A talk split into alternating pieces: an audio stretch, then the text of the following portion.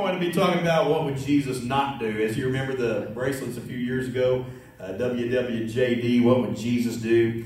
And uh, so uh, we've been talking about some things that Jesus would like to get rid of. Amen. I know you can't believe that in the church and amongst Christians, there's some things Jesus would like to get rid of, but there are. Amen. And so we've talked. Uh, we talked about hypocrisy one week. Uh, we talked about uh, something else the next week. Can't remember. I've slept since then. Uh, but if you want to take your Bibles, because our AV guy's going, we don't have the, the notes this morning, so you're actually going to have to look it up in your Bible. I know that's such a such a pain. Some of you probably need to learn where your where your books in the Bible are. So consider this your lesson this morning. All right.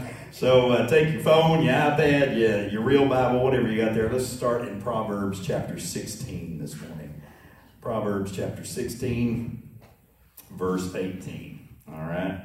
And probably most of you have heard this but uh, we need to hear it over and over again because today we're going to talk about spiritual pride. Now, pride itself is a pretty bad problem, but spiritual pride is uh, an even worse problem. And actually, it's one of the things that Jesus got the most upset about. You know, Jesus had a lot of love and mercy and grace that he gave to most people, didn't he? You read about him in the Bible, and he is showing love and mercy and grace. There was really only one group of people that he would get real upset with and that he didn't cut much slack. And that was a group of people called the Pharisees and the Sadducees. And they were very religious people. They, in fact, uh, you could probably say everything we're going to talk about today has to do with the Pharisees and the Sadducees. They were very religious, they kept the law. Uh, they would be what most people would consider the good guy. But in Jesus' um, preaching to them, a lot of times they were not the good guy, they were the bad guy because they let it go to their head and they had a lot of spiritual pride. Now, before you get all holy and mighty on me, I'm going to submit to you today that we all have a little bit of Pharisee in us. Amen. We all have a little bit of Pharisee in us. Sometimes we get to thinking a little too highly of ourselves. Sometimes we're a little more impressed with ourselves than we should be. Sometimes we think we ought to get more recognition, more pats on the back. Sometimes we think we're deserving of a lot more than what we get. And so I, I submit to you, and I'm talking to myself today, stepping on my own toes, that many times we have a lot of Pharisee in us. And so that's what we're going to talk about today. Uh, Proverbs 16 18 says this Pride goes before destruction, and a haughty spirit before a fall. Okay? So most of us have heard that before. Pride goes before destruction, and a haughty spirit before a fall. So, in other words, before you get too puffed up about yourself, before you get too impressed with yourself, understand this that many times what follows pride is a fall. Many times what follows pride is we stumble off of that pedestal that we put ourselves on. Amen? So we need to understand that. All right. So, uh, spiritual pride, I'm going to give you the definition. And I encourage you to write these things down if you would, or take notes in your phone. Uh, not because I've got anything great to say, but the Word of God has a lot of great stuff to say to us. Amen.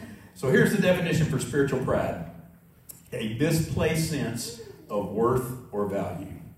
Did you get that? A misplaced sense of worth or value. In other words, here's where spiritual pride comes from. When I put all of my worth and value on me, how good did I do this week? Did I did I read my Bible every day this week? Check the box. Uh, did I did I tithe? Did I give my ten percent? Check the box. Uh, did I did I witness at least one person this week? Check the box. In fact, many of you good Baptists know that used to be we used to have envelopes in the Baptist church, and it had all the it had a whole box full of check boxes, and uh, and you would go through there and you would check the box on everything that you did that week. If you're one of them old time Baptists like I am, amen. Uh, so uh, we literally used to take the envelope and check the box, amen, for all the things we did, and that's putting your worth or value on what you do. How did you follow the rules? Were you a good rule follower this week? Uh, did you do the things that look real religious? Did you do the things that all the non Christians will look at and say, well, aren't they a really good Christian? And that's misplacing our value. You see, what we need to understand is your worth and your value has nothing to do with you. Your worth and your value has to do with who do you belong to. Amen. And if you belong to Jesus Christ, that's where your value needs to be. Your value, my value, needs to be in the Lord Jesus Christ. And it's not who you are, it's who you belong to. Amen. Amen. So uh, that's good stuff. So here's the thing, and I'm again I'm preaching. Anytime you hear me preaching, uh, I am preaching to myself. I'm not one of those preachers that says you need to look at me and you need to live like me and then you'll be perfect. Oh, that's a bad thing to do. That, that's some spiritual pride right there. Amen. Uh, I tell you all the time, I'm just like you. I'm made out of flesh and blood. I mess up every day. I struggle to do the right thing as opposed to the wrong thing. Don't put me up on a pedestal because I will fall right off of it. Amen. Uh, keep your eyes on Jesus, not on Mark Trammell. Amen. And I try. That's why when I preach, I try to give you the word because the opinion of Mark Trammell will change nothing. Do I have a lot of opinions? Yes. Do I like to give them? Yes. Will they change your life or do anything good for you? No. Amen. That's why I tell you a lot of times. I know everybody has an opinion, amen. But you know, the only, there's only one opinion that matters, and that's God's opinion, amen. And so we try to stick very close to that. Uh, one of the most loving things that a person can do is to look someone in the eye.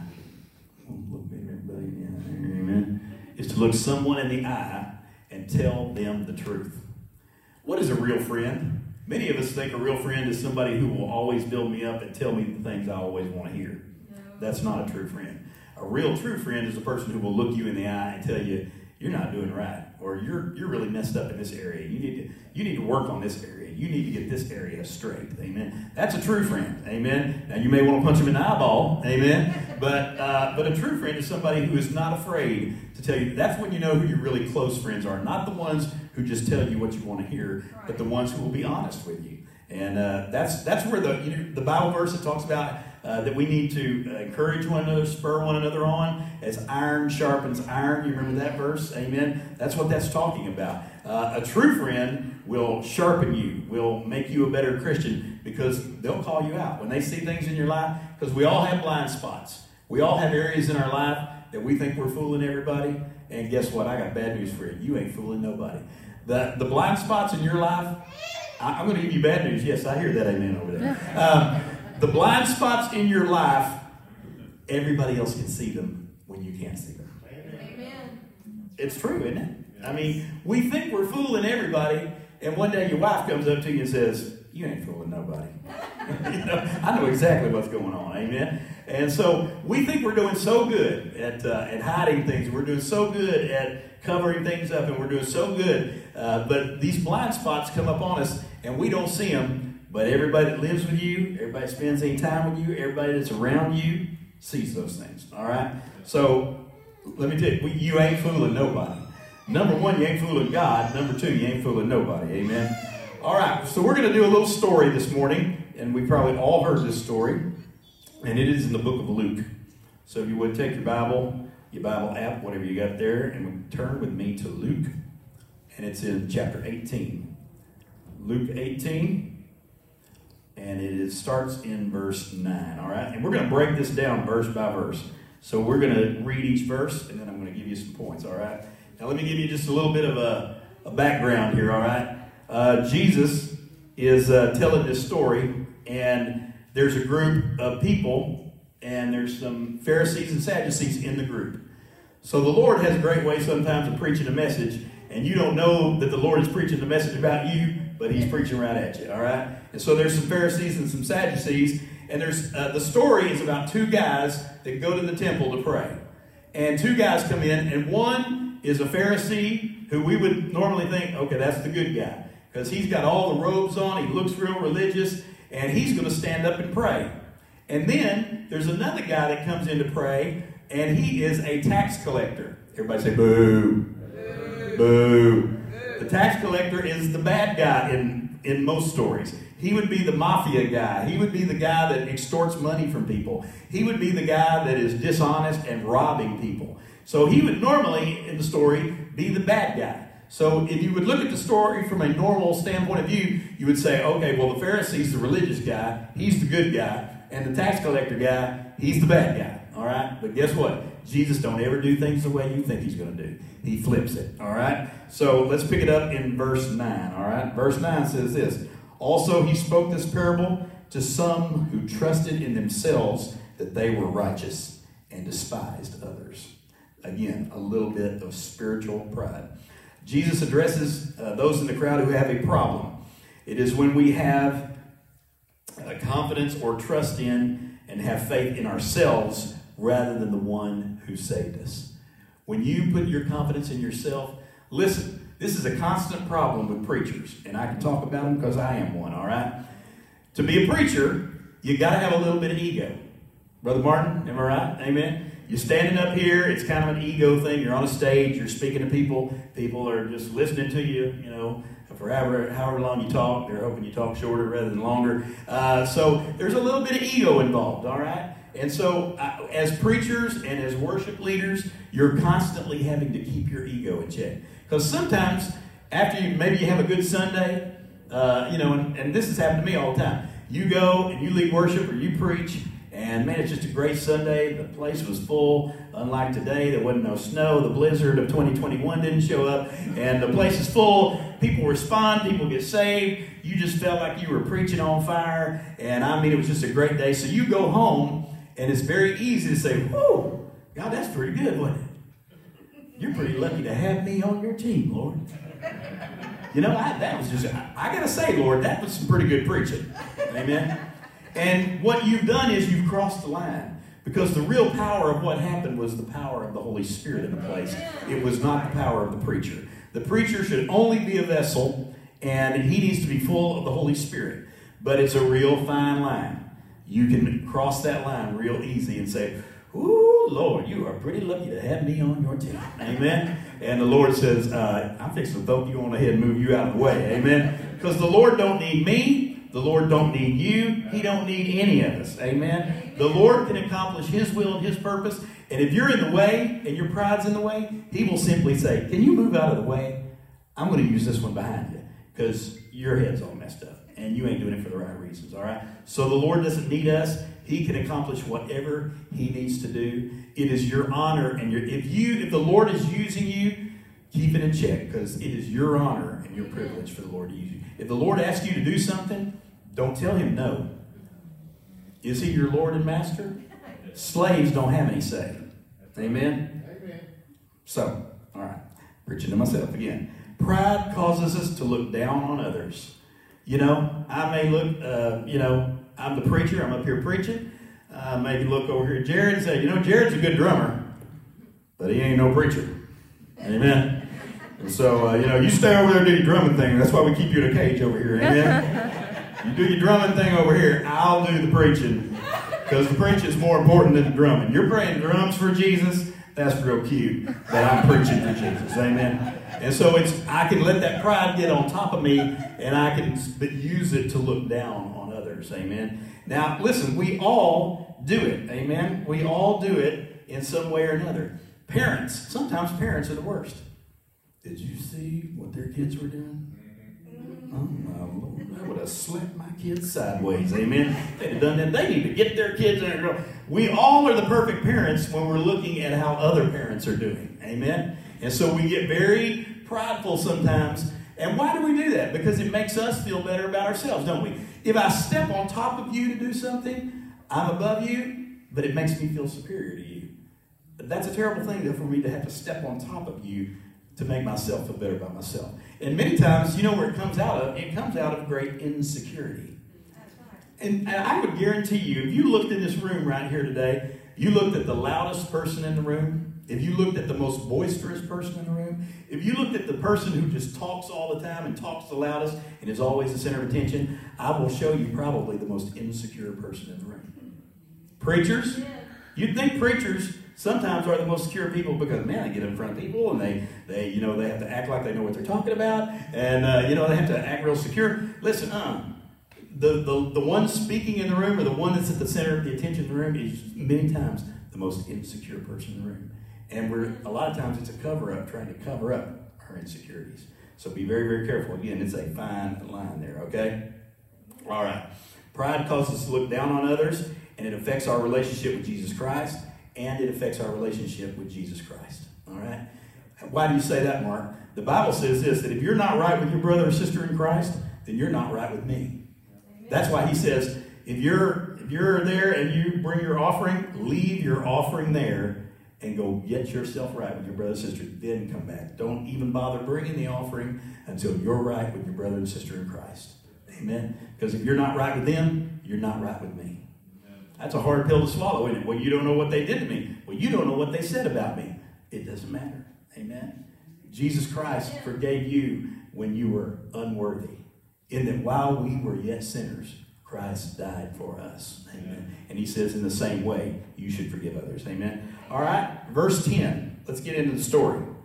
This is Jesus talking. He says, Two men went up to the temple to pray, one a Pharisee and the other the tax collector. All right? So they're going to the temple to pray. They're walking into the visible presence of God. The Pharisee was well respected. The Pharisee knew 613 Jewish laws, and he kept every single one of them. Um, he was most likely a pastor, or at least, at the very least, a church leader. All right? So this would be like the most well respected. This would be like the preacher walking in. All right? And so, man, he's the most respected guy. The tax collector walks in, and again, I told you he's like the mafia guy, or he's like a corrupt politician. Uh, in fact, here's how much they distrusted. Here's how much they distrusted the tax collector. A tax collector could not go into the court and be a witness because they figured he couldn't tell the truth. That's pretty pitiful, isn't it? The tax oh tax collector, you call a tax collector a witness? No, can't use him because that guy ain't nothing but a liar. Lies only come out of his mouth. You cannot use him as a testimony in court. That's pretty bad, isn't it? Amen. This is what they thought of tax collectors. So uh, again, you're looking at good versus evil, but Jesus is fixing to flip the tables on us. All right. Verse 11 says this. He says the Pharisee stood and he prayed thus with himself. God, I'm going to try to say it like he might have said it. God, I thank you that I am not like other men. Extortioners. Who do you think he's looking at when he's praying that? That tax collector. Extortioners, unjust, adulterers, or even as this tax collector. He just literally just calls him out. So the Pharisee starts praying, and what is he doing? He wants to step on the neck of the tax collector. He wants to make himself superior by stepping on the neck of the tax collector. Even calls him out by name. Lord, thank you that I'm not like this dirty piece of trash. Lord, thank you that I am a righteous person. I'm a religious person. I, Lord, I do everything you tell me to do. I keep all the laws. Did you know that the Pharisees had to memorize the first five books of the Bible? Have you looked at the first five books of the Bible? Do you know how much they? I mean, these guys. If you could say, "Man, you got to work your way to heaven," you would say, "Those those guys right there, they have worked their way to heaven." I mean, memorize word by word the first five books. Of the Bible. Go home and look at the first five books of the Bible. Yeah, that is a lot. Amen. So these were the religious of the religious. All right. All right. The Pharisees' prayer said, "I follow all the rules. I do all the right things. I am good." I'm a good I'm a righteous person. All right? I'm better than everyone else around me. Thank you, God, that I'm not like these other people. That was the Pharisees' attitude. All right, I want to give you some things here. Spiritual pride falsely promises this self sufficiency. I don't need anyone else. Self importance. I am the most important self exaltation. I am better, and look at me. All right? Uh, I want to give you some lessons on spiritual pride. All right? When we are full of our, number one is this, and again, write these down if you would. This is really good. When we are full of ourselves, there's no room for God. You got that? When we are full of ourselves, there is no room for God. One of the prayers I try to pray every morning is, Lord, empty me of myself and fill me with you. Because that's the only way to start the day is to say, Lord, less of me, more of you. Amen? Amen. All right. Um, Jesus shows us a different way. All right. Look in verses 13 and 14. It says, And the tax collector, standing afar off, would not so much as raise his eyes to heaven, but beat his breast, saying, God, be merciful to me, a sinner. I tell you, this man went down to his house justified rather than the other man. Who's the other man? The Pharisee. For everyone who exalts himself shall be humbled, and he who humbles himself shall be exalted. We need to all memorize that one right there. Amen we need to memorize that and get it in our heart and our mind. Because what Jesus said is that tax collector, he was praying from his heart and he knew he was praying from a humble spot. Can you see the tax collector? It says he stood in the back of the room, he stood afar off. He wouldn't come to the front like the Pharisee, and he wouldn't even come anywhere near the front. So if you can imagine the, the tax collector standing in the back corner by the door, as far away as he could get over there. And he didn't come forward, but he began to pray, and he wouldn't even lift his eyes up. He wouldn't even look at the people. He wouldn't even lift his eyes towards heaven, and he just beat his breast and said, Lord, be merciful to me, for I am a sinner. Amen. Can I tell you one of the greatest qualities of a Christian, or what it should be?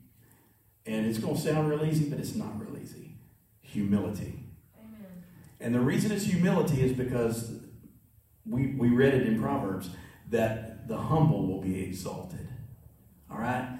The Lord Jesus Christ tells you the opposite way of all the rest of the world. The rest of the world says you need to be strong. You need to walk in that room and you need to take charge.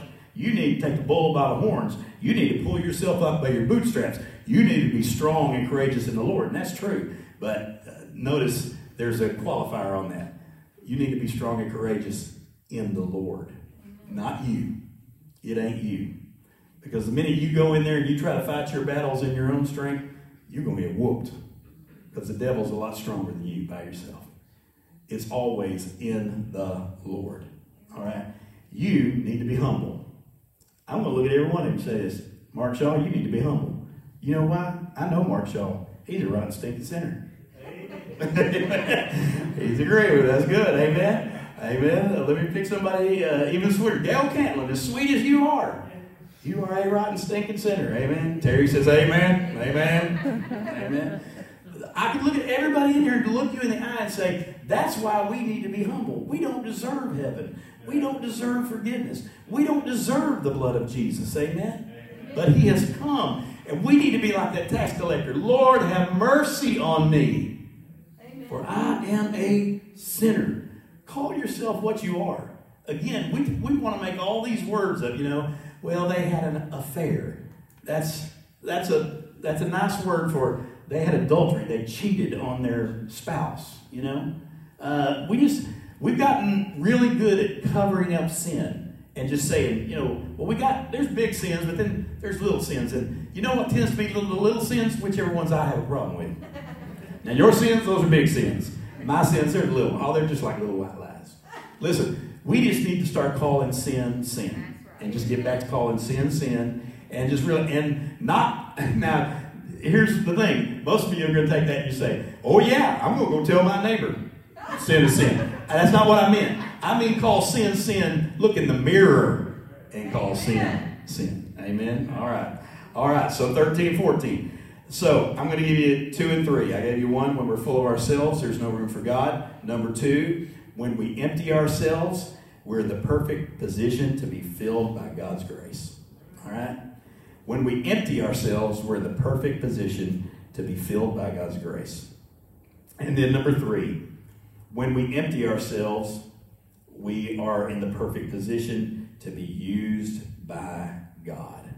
You see, here's the difference pride is about my glory. I want to be glorified. Now, listen, there's nothing wrong with any of us wanting recognition. We all want the pat on the back, we all want the recognition. I get that. And, and we deserve it. We all want that. And uh, we, you know, we, we all need to try to do that. You know, if somebody does something good, let's give them, you know, let's give them some recognition. Let's give them that pat on the back. But if, if it's all about you and that's all you're doing it for, you are never going to be happy. You're never going to be satisfied, all right? Because pride is about me getting the glory. I want everybody to see what I did. I want everybody to recognize what I did, all right? But humility is about God getting all the glory. Amen. It's humbling myself and saying, I don't deserve any of it. All right. Now, I will I will put this on the very end. There is such a thing as false pride.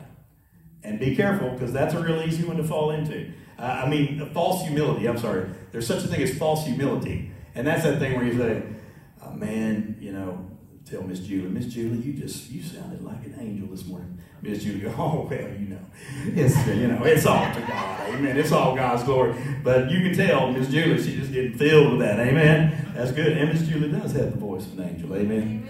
Uh, you know, but we can use that false humility. Sometimes it's best to just take a compliment and say, "Thank you, um, man. I'm doing it for God." And sometimes we want to make this long, drawn out thing when somebody gives us a compliment. Sometimes that can be false humility, all right? So just be humble. Somebody tells you you did a good job, say thank you. It was all God. Amen. And just be done with it. Learn how to take a compliment. There's some people don't know how to take a compliment either, and uh, sometimes that false humility comes in, all right? Uh, just want to throw that in on you. The last scripture I'm going to give you, and we'll end with this, is in Matthew. So if you'll turn there with me. Matthew chapter 5, verse 16. And it says this because here's the greatest reason of why you and I need to serve God humbly. Get the pride out of our lives and serve God humbly because there are people watching us. Can I say this to everybody in the room? Every one of you, if you've called yourself a Christian in front of even just one person, there are people watching you and watching your Christianity and watching how you act and react. And so here's why it's so important because those people are watching you. Jesus said this Let your light so shine before men that they may see your good works and glorify you. No. No, glorify your Father in heaven. Amen. That's why it's so important to keep humble and understand that God uh, needs to get all the glory because people are watching you. And the minute that that pride enters in, and this is where a lot of people they look and they say, ha, "Look at that preacher, he messed up." See, I told you that God stuff wasn't real. If a preacher messes up in his flesh, does that make the gospel not real? No. No, not so ever. That the problem with all of that is the person is looking at the wrong person. Amen. That preacher is flesh and blood and full of the lust of the flesh and the lust of the eyes and the pride of life, as the Bible calls it. Amen? So don't ever put your eyes on a preacher. Let me be the first to say and raise my hand, catching it on video. Don't ever put your eyes on me. Amen? I tell you all the time, don't even take what I say for gospel. Go home and look it up in the Bible yourself because the opinion of Mark Trammell doesn't matter squat. Getting real technical there. Amen? It doesn't matter squat. The only thing that matters is I want to give you the power of the Word of God, and that's what matters. I, you must go home and feed yourself. My job is not to spoon feed you. My job is to preach at you. And then the Bible says that you go home and you study to show yourself approved. Because one day it's not going to be, you're not going to stand before Jesus and you're going to say, Well, how'd your preacher do? How'd your preacher do? Did he feed you good? Well, all right, come on in then. That's not what the question is going to be. The question is going to be, What did you do with my son? Did you know the gospel? Did you hear the gospel? Did you respond to the gospel? Were you responsible for your own Christianity and your own growth? That's what's going to be asked. Amen. It's not going to have anything to do with preachers. So I love you, and I'm here to. I, I- you know, I don't want to be out of a job, uh, and, but and our job is to come together. But what we do here on Sunday should just be the beginning of the week of what you're going to go and do and live out uh, all during the rest of the week. Amen. Amen. Amen. All right. If you would bow your head with me. And uh, I always want to end this way. Never want to leave without an opportunity for somebody to uh, give their heart and their life to the Lord or to recommit themselves to the Lord. So if you would say this morning, Brother Mark, I'm not sure if I'm in a right relationship with the Lord, or I know I'm not in a right relationship with the Lord, and I want to come back to the Lord, uh, or I want to give my heart to the Lord, then uh, you pray this prayer with me if you would. Just mean this prayer in your heart your mind. Just say, Dear Jesus, I admit that I'm a sinner. I humble myself to say that. And I believe that you died on that cross for my sins. And Lord, I'm trying I'm tired of trying to live life my own way. Lord, I can't do it. I need you. I need a Savior. I ask you, Jesus, to come into my heart and save me from myself and be the Lord of my life. Now, every head still bowed, every eye closed. I just, I just want to pray for you. If you prayed that prayer today for the first time, or maybe as a recommitment, uh, would you just lift up hands so I can pray for you? Amen. Thank you. Thank you. All right. Father, we love you. Thank you this one that raised their hand, God. And I just pray that, Lord, you would just move in their heart and their mind and their life, Lord. I pray that this commitment, uh, Lord, that they've made to you would be very real. And uh, you're here this morning, you say, Brother Mark, pray for me. Pray for me to be more humble and to have less pride in my Christian walk. Would you just lift up a hand? Thank you for your honesty. Lord, you see these hands. Thank you for us being honest and real before you today. Lord, it is so hard sometimes uh, to, uh, to not let our pride get in the way. But Lord, may we always understand it is about you. You're our King, Lord. We're not walking around, uh, God, being in charge of anything. God, you, uh, you are our King. We are your slaves, and we submit our lives and our hearts to you. And we thank you for today. And Lord, I pray that God, you'd help us to eradicate spiritual pride out of our lives. Help us to be more like that tax collector and be full of humility and not be like that Pharisee, Father. We ask all this in Jesus' precious name. And everyone said, Amen. Amen. God bless you.